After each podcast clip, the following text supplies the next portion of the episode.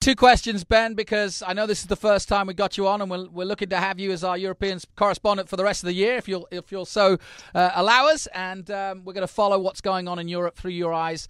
Um, anything we, are very there's two things your uh, what would be the autosport which comes out on a thursday in the uk what do you think their headline will be uh, and then the second question is Is there any driver? I'll pick Lando Norris because I've just been with him for six weeks in New Zealand as a one to watch from anywhere of the, of the fields that you mentioned, and uh, whether it be Indy, whether it be you know any of the formula you mentioned. Uh, is there any driver that you kind of go, you're saying to yourself, you know what, this guy could go all the way? I'm picking Lando Norris as mine.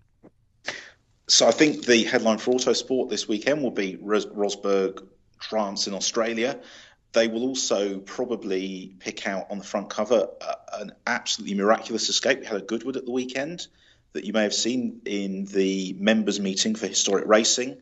Um, a Lotus historic Grand Prix car did uh, several end over end cartwheels into a spectator tunnel, oh. and remarkably, a broken collarbone for the driver was all all that entail all that ensued. But that was a very lucky escape, uh, particularly historic racing is resurgent in the UK at the moment, and that's a big meeting.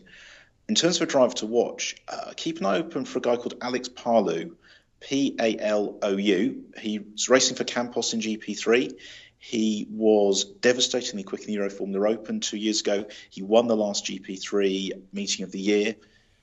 He's really special. His car control is fantastic, and Spanish Motorsport is lining up behind him, and they think he could go all the way.